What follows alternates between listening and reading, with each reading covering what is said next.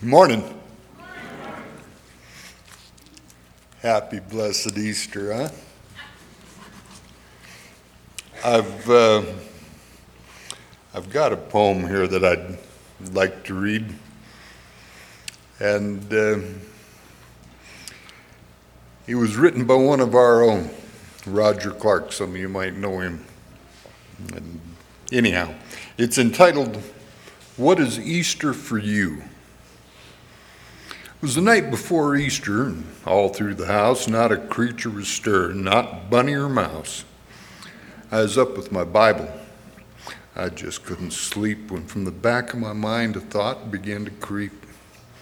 My wife and I, before Easter, went shopping for stuff.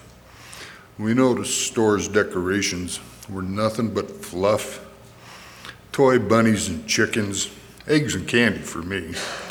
But there was nothing about Jesus, not a thing I could see. For years, eggs for Easter symbolized a new life for all, a new life for Christians when Jesus does call. He said, No one comes to the Father except through me. Yet now in the stores, nothing of him do I see. That rugged old cross is now a symbol of joy for Jesus is risen for each girl and each boy. The stone rolled away, not his body anywhere. Then standing by the woman, don't cry, he does care. Our lives are so busy, so many things we can do, yet each morning we wake, our life starts anew. The choice is ours to receive his forgiveness and grace, for when our life is over, we'll see him face to face. My heart breaks for some children and many adults that I know, for only bunnies and eggs their Easter thoughts go. Candy bunnies and eggs for part of the day are just fine, but for the cross on our dinner table, that focus is mine. Many know of his story, but his story is true. He lived died and is risen, waiting for me and for you. For our joy now and eternal, it's Jesus we need. He's risen. It's Easter. He's risen indeed.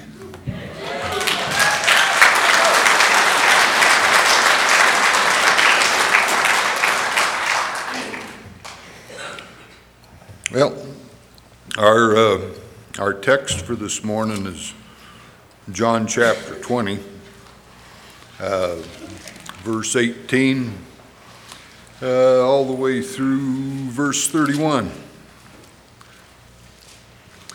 Mary Magdalene came and told the disciples that she'd seen the Lord and that he'd spoken these things to her.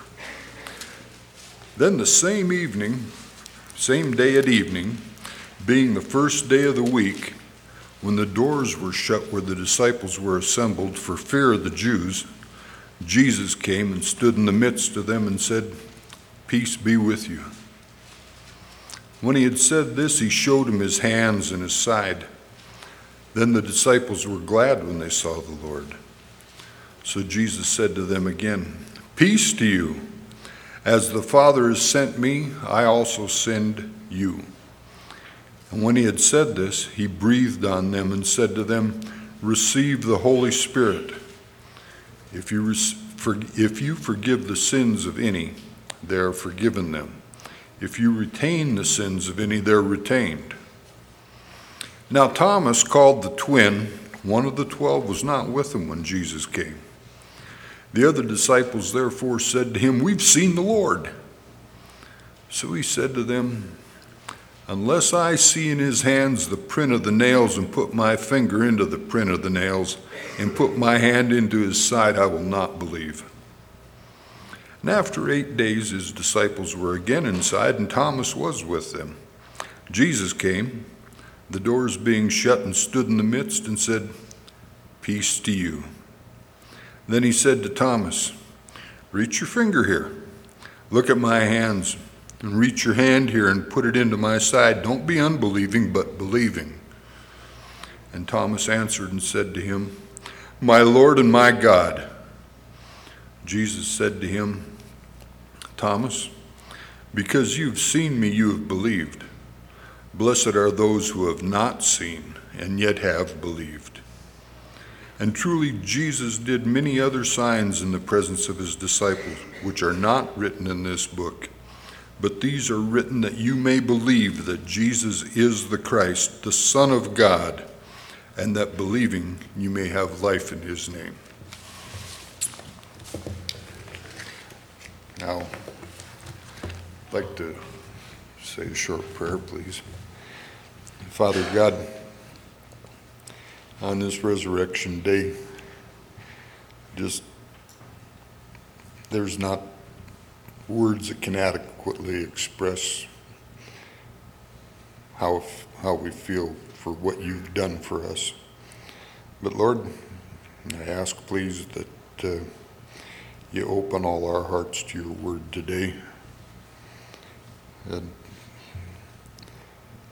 just let your Holy Spirit come down here and dwell among us. That your, when your word comes out, it'll be just like when Christ breathed on the disciples and gave them the Holy Spirit. Thank you, Lord. In Jesus' name we pray. Amen.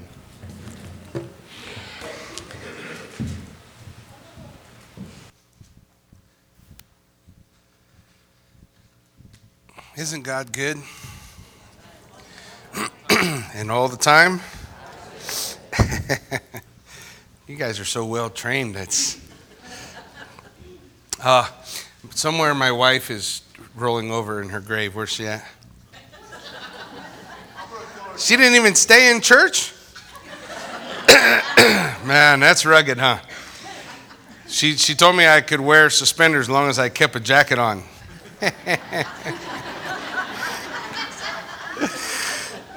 that looks like the yoke's on me. She left, and I'm here all by myself.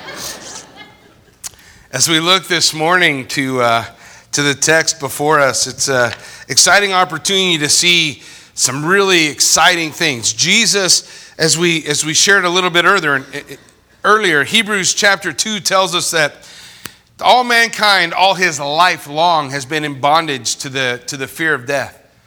And that Jesus Christ came to take that fear, to destroy that enemy, to pave the way so that we can have an eternity with God. So exciting. But it's hard for us because we come to, to Easter morning, we come here and we, we talk about these things. We know the end of the story. And it's not that, that Jesus hadn't told his disciples, but let's face it, uh, you guys don't always listen to everything you're told, do you? And neither did they. They kept hearing Jesus say, I'm going to go and I'm going to be I'm going to be crucified, I'm going to be beaten and they kept hanging up on that part. Like, "Whoa, no, that can't be. No."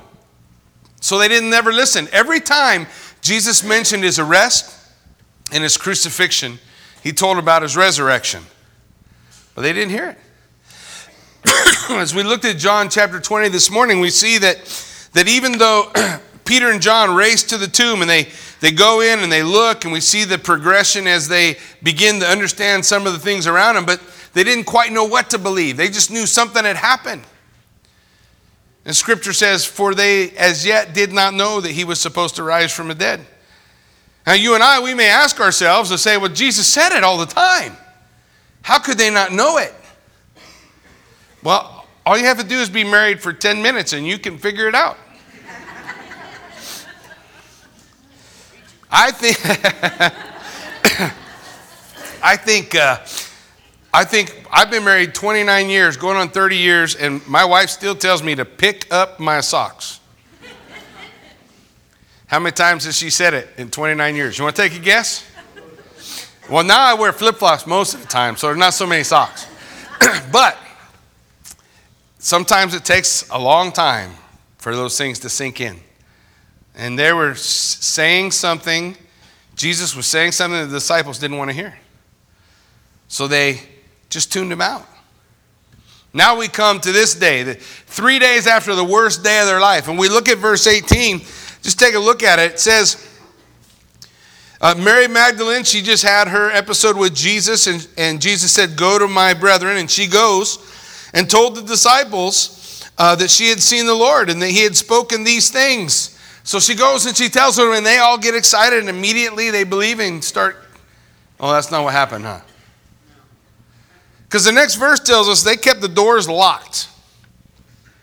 It says in verse 19, that same day at evening, being the first day of the week, Sunday, when the doors were shut, where the disciples were assembled for fear of the Jews. Man, they're afraid. And it reminds me of what Hebrews chapter 2 told us who all their life long were afraid of death. What are they afraid of? That's what the Jews are going to do to him. They just did it to Jesus, they just put him on the cross. They're afraid. When we start to hear the, the joyous uh, scriptures, Paul writes to us in Galatians chapter 2, verse 20 and 21, that I have been crucified with Christ. It's no longer I who live. What's he declaring? I'm not afraid of death anymore. I already died. I died when Jesus died. Isn't that what we symbolize in baptism? In baptism, when we take that body below the water, what, do we, what, what does it symbolize? That I have died in this life and I'm being raised anew. And so, what hold can death hold over us from that moment forward, from the moment we give our faith and we put our trust in Jesus Christ? What hold can it have? If what Jesus has accomplished is true, then death is defeated and we are set free. But the disciples are not set free right now, are they? They're not set free yet. They're huddled up in the upper room, doors locked, gathered together, afraid. Afraid in this place. But what's the scripture tell us? It says, And Jesus came and stood in the midst and said to them, Peace be with you. Peace be with you. I think just like Mary, those guys all wanted to see Jesus again. They all wanted to see him again. What set Mary apart and what allowed Mary to be the first one is because she was willing to go. She's out there, she's beating feet, she's wanting to find him. And so Jesus uh, appeared to her first. But now we have the disciples gathered and they're afraid and they're freaking out. And John, I'm sure, at least is trying to put together in his mind the things that he saw in the tomb and, and what does this all mean and, and, and where's the body and, and did he rise or did somebody take it? And so he, he's, he's, they're talking and they're working it all out. And then just right then, there's Jesus. It reminds me when the disciples were on that boat, remember in the Sea of Galilee? And they're paddling out there on the boat, and Jesus is pretty tired, so he goes to sleep. And the storm starts. You guys remember the story, right? Storm gets crazy, rocking storm, and it looks like the boat's going to sink. And the disciples run in and say to Jesus, Don't you care that we're perishing? You ever said those words? Looking up to heaven. Don't you care that we're perishing? What is the next thing Jesus did? He said, Oh, ye of, of little faith. And he comes up and he stands up on the, the top of the boat and he says, Peace, be still. The Bible says he rebuked the storm. Same word used whenever Jesus cast a devil or a demon out of someone else. So the idea is that that storm was somewhere, the, the, the control of that storm was, was under demonic control. Jesus rebukes the storm, everything stops. Water gets glassy. And what do the guys, they're like, oh, who is this who controls the power of the wind and the waves? Who is this? God in the flesh. John 8 24, Jesus said, Unless you believe that I am, ego eimi, eternal God, you will die in your sins. Unless you believe I am. Pretty emphatic statements that Jesus makes. Well, later on, we see those same disciples, right? They're out there. Jesus said, Go to the other side. I'll meet you. I'm going over here to pray. Jesus goes up on a mountain to pray. They go out. The storm starts again. Only this time, the disciples handle it different, right? You guys remember? They just keep rowing. The waves come over the top, boats filling up with water. One guy's bailing, the other guy's rowing, but they just keep rowing. What did they learn different from before? They learned that at any moment, Jesus who has won the victory over the storm can say, Peace be still. That's the night Jesus came walking to them on the water. Remember? And so the disciples, they're, they're huddled here in this room in fear, and Jesus appears in their midst. And it's as though in this storm, and another storm of life for them, where things have turned out different than they thought. Anybody ever have things in their life turn out different than they thought they were gonna? So they're thinking, they're thinking, well, this is not the this is not the way it's supposed to go. This is not what's supposed to happen, and they're afraid and they're huddled up together and they're they're panicked in that place. And so Jesus shows up, just to remind them, just so they know, there's nothing to be afraid of anymore. So he says, peace to you. In John 14, he began to tell the disciples about the peace that they were going to get. In John chapter 16, he told them about the power that they were going to receive. And, and as we look at the things that Jesus was promising, here we see him coming from the grave, just like a conquering king. He's won. And the conquering king would always come back into the town or the place where he ruled, and he would come back bearing gifts. Whatever he, whatever he had just won, whatever he had just had. And so he comes into their midst and he drops the first gift for them. And he says, Peace be with you. Yeah, Jesus came to give us peace in the midst of the storm. He came to give it to us. We have to choose to lay hold of it. But the gift is there, it's on the shelf. All we have to do is reach over and grab it, open it up, and see the peace that God gives us when he had said this, he showed them their, his hands and his feet, and the disciples were glad when they saw the Lord. So Jesus said to them again, Peace to you. Peace to you. He's, he's extended. It's like, it's like the king, conquering king, standing before his guys, and he says, Here's this, here's a gift I have for you. Peace. Peace in the midst of the storm. Things are crazy. Everything's going to be different in their life from now on. You guys know that, right? Everything's going to be radically different. I mean, just picture all the, the disciples. Up until this point, we laugh about all the knuckleheaded things they do, arguing about who's the greatest, who's more important than who. That's all over. They're not anybody going to argue about that anymore. There's not anybody going to fight about that anymore. All they're going to be focused on now is doing what God has asked them to do. Their lives are transformed. And it started with the peace of God. See, when we come into a relationship with Jesus Christ, we have peace with God. If you don't have a relationship with Jesus Christ, you don't have that peace. But when we do, we have that peace. We have that peace that comes from the Lord. The second thing that Jesus gives them is the very next part of the verse. He gives them purpose. What did he say to them? As my Father sent me, I send you. In the same way, my Father sent me to go and do, fulfill the will of God. In the same way, Jesus says, I am sending you. We have purpose. He's got a plan and a purpose for our life. It's not just random occurrences. But you know, we need to understand we live in enemy territory. This place is not our ultimate home.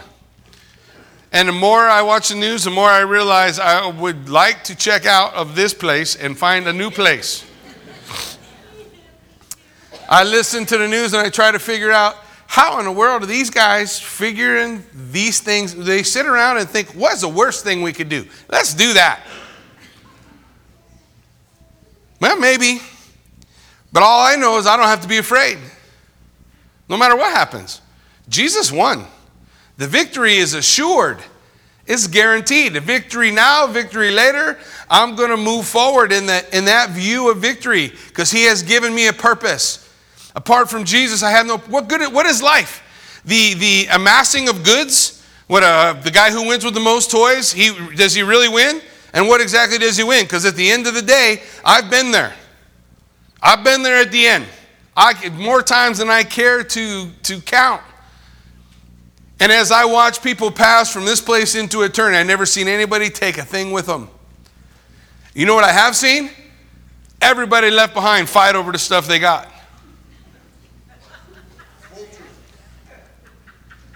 Just fight over it, bicker over it, all that garbage. Is that what life is about? Is it about uh, uh, getting more, having more? If apart from Jesus Christ, apart from the purpose that He gives us, what are we living for? Things that pass away, things that go. Death taught us that this life has got to be about more than just putting together goods, having a family. There's got to be more. Everything inside us, anything in our heart cries out, there's more to this. We have this infinite size hole in our life that can only be filled with the infinite God. And it beckons, it cries, it says, There's more, there's more to this. So God gives us purpose. Jesus said, I'm sending you. There's a lot of people worried about a lot of other things, but Jesus kept it simple. I love simple. One plan, one purpose. People say, Jackie, do you know that there are going to be four blood moons? Yes, I know. But you haven't said anything about it. Jesus didn't say, Jackie, go teach about four blood moons. What did Jesus say? Go into all the world and make disciples of every nation, baptizing them in the name of the Father, Son, and Holy Spirit, teaching them the things that I have commanded you. And lo, I am with you even unto the end of the age. If the world is supposed to end tomorrow, you're still supposed to be doing the same thing. Right? Our job to go take the truth of the Word of God to anyone who hasn't heard, to share the truth of who Jesus Christ is. Do I think the blood moons are interesting? Yeah, and especially that they're happening on Passover and around Sukkot. Oh my goodness. There's, there's a lot of cool things. And those are cool. But I have a purpose. And that purpose is to sow the seed of the word to any field I can reach. God does the rest. I got to sow. I have a purpose. But then, not only did he give us purpose, look at verse 22. And when he had said this, he breathed on them and he said to them, Receive the Holy Spirit. He gave them peace, purpose, and power. You see, what God's calling you to do, you're thinking, I can't do that. I just can't do that. I cannot be that person but He's given us power to be that person. In the beginning, in Genesis 1, it says, In the beginning, God created the heavens and the earth. How did He do it? He spoke. What did He say? Let there be, and there was light, right? So when God speaks, something happens. When Jesus said, Receive ye the Holy Spirit, it happened. It's in the imperative. It happened right now. They received the Holy Spirit. We're going to see the, the baptism, the empowerment of the, of the disciples at Pentecost, roughly 50 days later. But for now, they have the Holy Spirit. Their lives are radically transformed. Now they have living within them the power to fulfill the purpose and the understanding that they have peace with God through Jesus Christ their Lord. They have all those things come together. Jesus is ushering to them through the resurrection. That's why Paul said, Look, if there's no resurrection, we are of all men most pitiable. Because everything in our lives hinges on the resurrection of the dead. 2,000 years later, we still celebrate the resurrection of Jesus Christ. There still is no body, the tomb is still empty. I've been there. Both places. In fact, they had three places at one time, and then they found out one of the places was a fraud. So they have two. One of them you can't see the tomb, one of them you can. Pretty cool opportunity when we get a chance to go to Israel to check it out. Check out the, the historical spot where they built this giant church over to the top of the ground so you can't see you can't see anything anymore. And then you go to the to the garden tomb where you can see a garden in a tomb and get an idea for what it looked like, and maybe that's the one. Both empty. As we look and as we see, we see the fulfillment of all these things that Jesus Christ promised us. Then in verse 23, there's this crazy verse. You guys see what it says? It says, If you forgive the sins of any, they are forgiven them. And if you retain the sins of any, they are retained. What does that mean?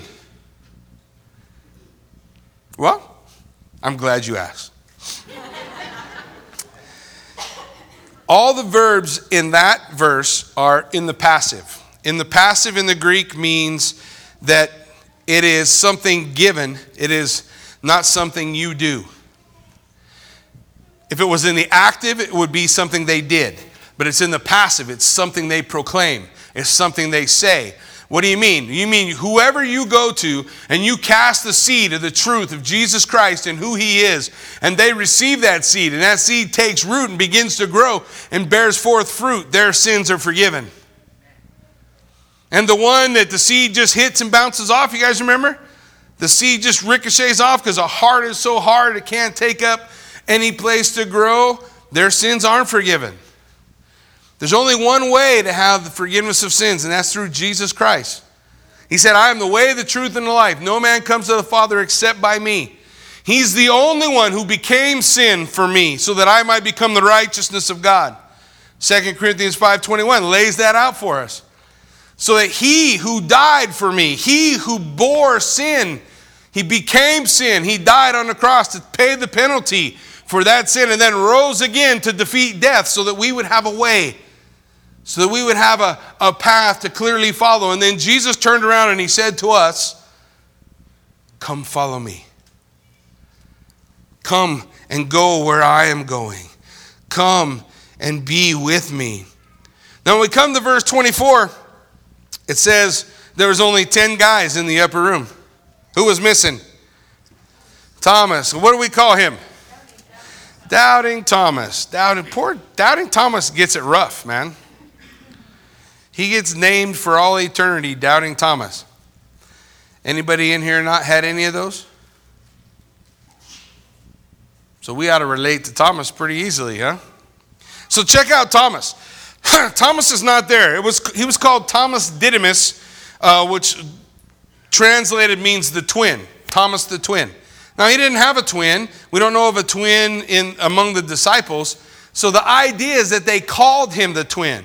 They called him the twin because some of the, the, the speculation is that he looked like Jesus. Now, we don't know that. Here's what I know all the other disciples were afraid that the Jews were going to kill him, and they were in the upper room. And I think Thomas is walking down the street just daring one of them to come at him. He's out looking for trouble. He's not there. Where is he? If he was hiding, you don't think he'd be with the other guys? But he's not there. He's out walking the streets. He's thinking to himself, you know, I had all my hope. I had, a, I had placed my trust and faith in Jesus. Now he's gone. What, what do I got? Come on, you guys have felt this way before, going through a struggle. You throw up your hands, say, forget it, I quit.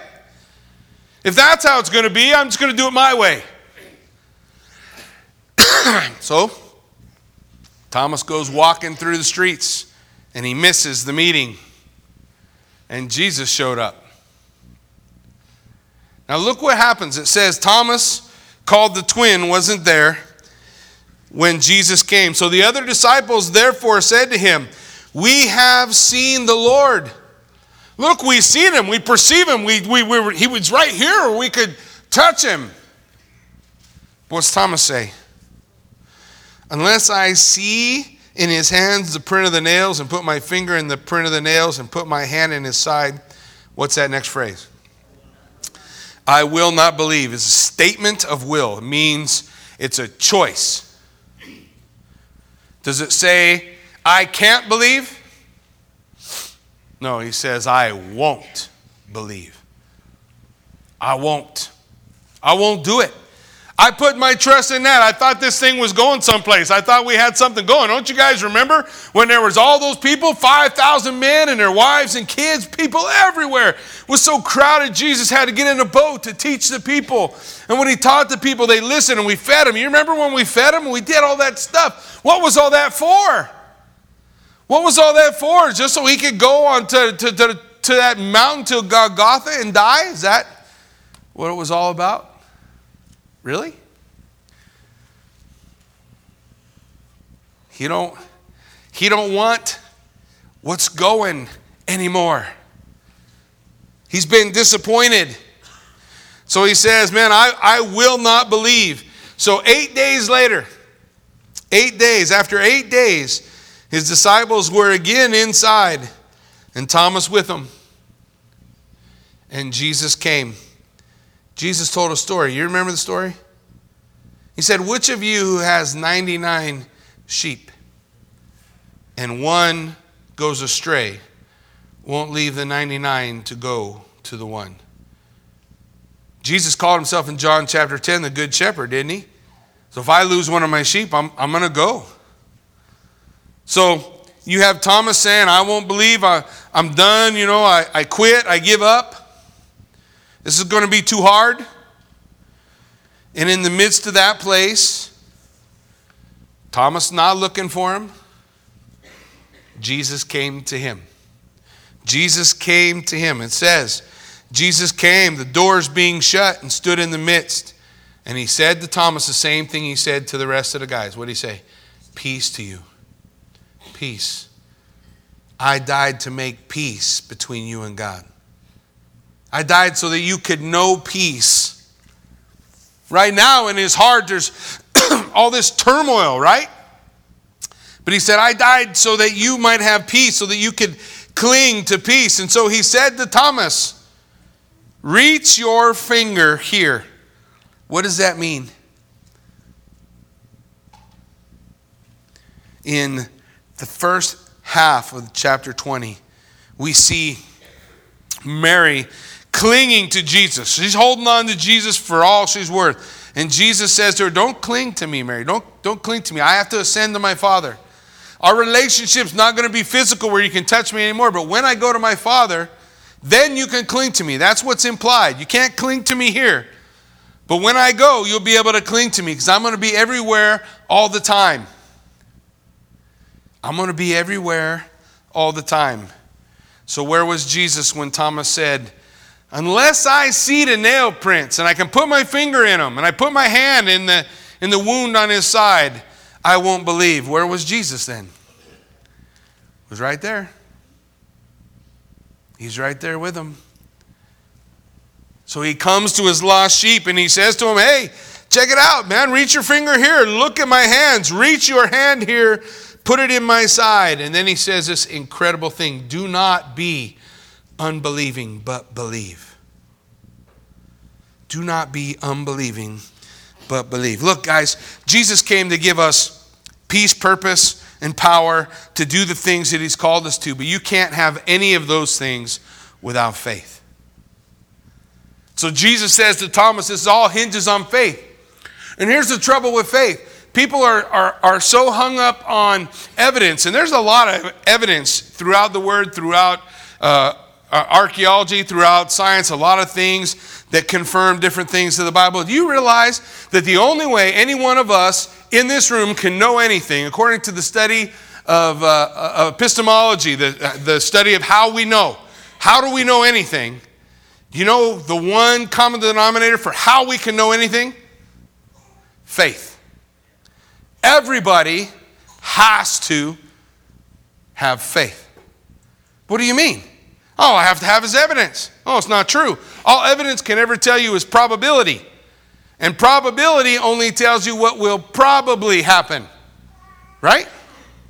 So at some point, even though you have the probabilities laid out, you still have to make yourself vulnerable to whatever the thing is that you're trusting in. and depending on the size of the of the, the issue, the trust, that's how much faith you need. It doesn't take a lot of faith to sit in a chair. That's easy, right? If that don't work out, you're on the floor. Maybe a little embarrassed, but it's not such a big deal. But as it as the the deal gets bigger and bigger and bigger, it gets harder and harder to come to the place where you're willing to make yourself vulnerable. Because the only way that you can get into faith, the only way for you to step into faith is to allow yourself to be vulnerable. To say, I will, I'm choosing vulnerability, I'm putting my trust in this place. When we hire somebody, just think about it. When we hire somebody, we, we put together all the information that we can get on them. We get references. We call their friends or their family. We try to find out what other people say about them, and they tell us all how great they are. And maybe we have them take a psychological test and, and to make sure that they're going to be just right for the job. And they take the psychological test, and everything looks good. But at the end of all of that, all we have is a probability that they're going to work out. And the only way to know for sure is to make myself vulnerable and have a faith to hire them and see what happens. Right? It's that way with everything that we can know. It requires us to be willing to make ourselves vulnerable. Thomas was hurt. Anybody ever been hurt? Thomas is hurt. His things didn't work out the way he thought. His plans didn't coincide, didn't line up with God's plans. And so, because he was hurt, he'd been hurt, he didn't want to make himself vulnerable. It was a choice of will. I'm not going to make myself vulnerable. I'm not going to make myself vulnerable. So, Jesus appears to him and he says, Here, look. I made myself vulnerable for you. And sometimes it hurts. But the end result is victory. You remember what Thomas said next, don't you? Look what the scripture tells us. Thomas answered and said to him, My Lord, Kyrios, and my God, Theos. He called them Kyrios and Theos. Kyrios is the word used in the Old Testament for Yahweh, Jehovah. Throughout the Septuagint, Kyrios is the equivalent to using the name of God. He calls him Kyrios and Theos. My Lord, my sovereign, my King, and my God. He dis- makes that choice to make himself vulnerable again when he sees Jesus when he sees the love of Jesus, when he sees all that Jesus has done for him and through him. And so Jesus responds to him in verse 29. And Jesus said, Thomas, because you have seen me, you have believed. You have faith. You're good. Because now that you've entered in faith, you've made yourself vulnerable, you're trusting in me. Now that you've done that, you have peace and you have purpose and you have power. It's all been extended to you. But you were only willing to have that if you saw me. Blessed are those who have not seen and yet believe. You guys know what blessed means, right? It means, oh, how happy.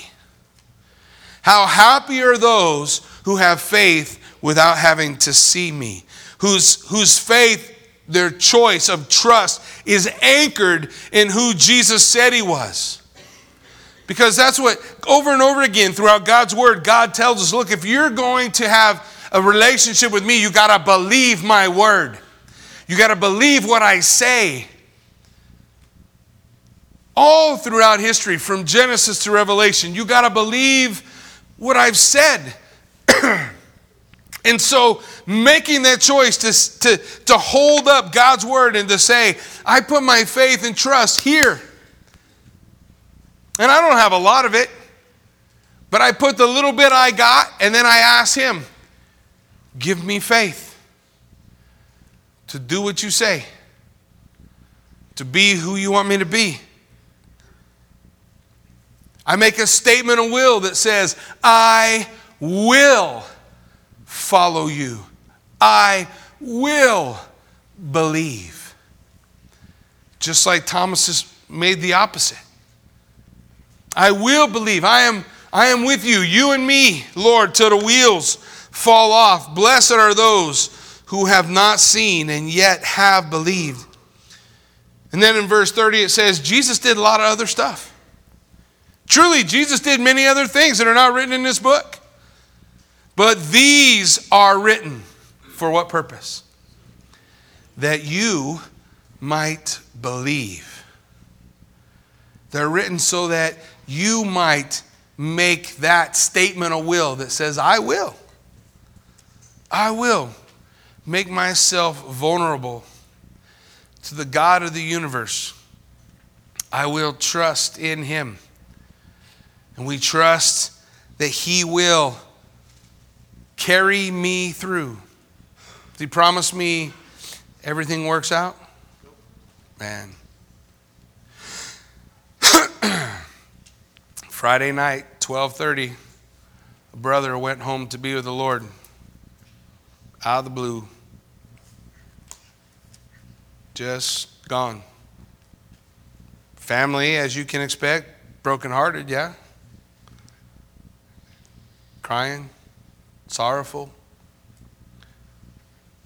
looking for an anchor that they can hold on to.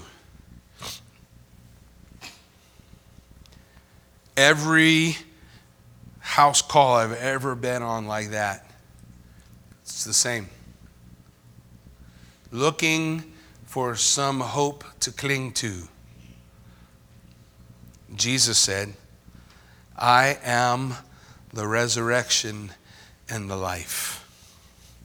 He who believes in me, though he may die, yet shall he live. There is not hope in any other name that is named. There is not hope anywhere else, only in Him. But we have to come to Him in faith, which means I have to make myself vulnerable. Just like Thomas, just like you've experienced in your life, sometimes life doesn't happen the way we thought it should. Sometimes the ball doesn't bounce our way.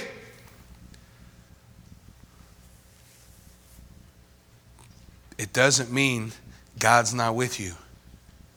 He's right beside you. He said, when he gave the Great Commission, when he told us to go, you remember what he said next? He said, And lo, I am with you always, even to the end of time.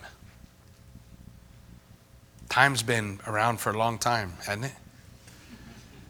I'll be with you even to the end of time. That's what we see as we as we look at resurrection day. We look at the hope and the trust, the, the gifts that Jesus gave, but they all hinge on that concept. Gift. The, the, all the gifts, everything that he comes to give hinges on the idea of faith. You trust him. Is he all your hope?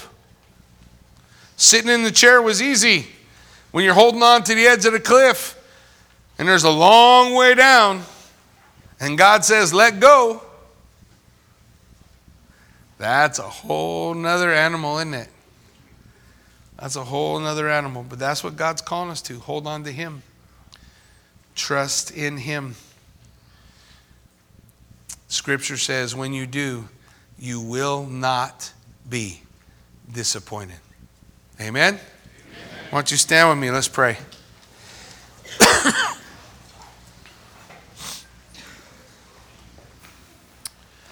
Heavenly Father, Lord God, we just thank you for this time we can come before you on this resurrection day and the day that we celebrate the resurrection, Lord. We would be reminded that Jesus, when you came up from the grave, you came bearing gifts. Ephesians chapter 4 tells us that you, when you brought captivity captive, you brought gifts to men.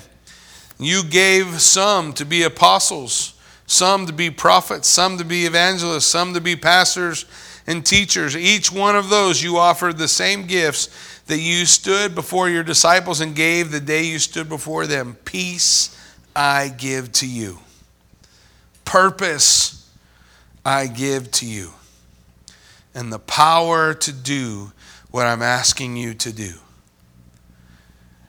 Our, our part in that is to believe. These things were written that you might believe, that you would look at the evidence laid out, that you would look at the testimony of others, that you would consider all of those things and have laid out before you the probability that what God said is absolutely true.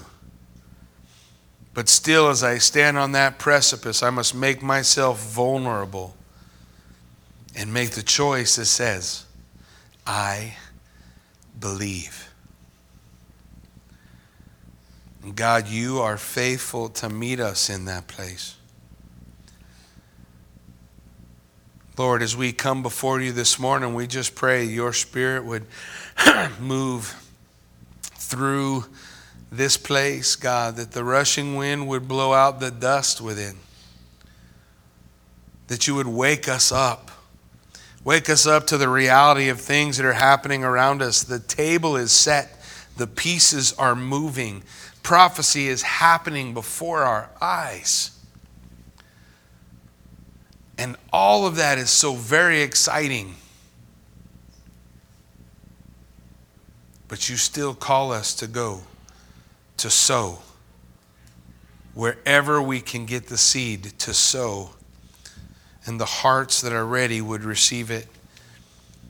This morning, if your heart is ready to receive the seed of the word, to give your trust to Jesus Christ, and as we close out in a word of worship, I just invite you to come up. There'll be people up front ready to pray with you. If, if God moves in your heart, I invite you to do that, to come to come up and ask Him to be your Lord and Savior, to meet you on this Easter morning, just as He met them disciples so long ago. And may He give unto you peace, purpose, and the power to be whatever God is asking you to be. Lord, we will give you the praise and the glory now and forever for the work that you are doing. In Jesus' name we pray. Amen.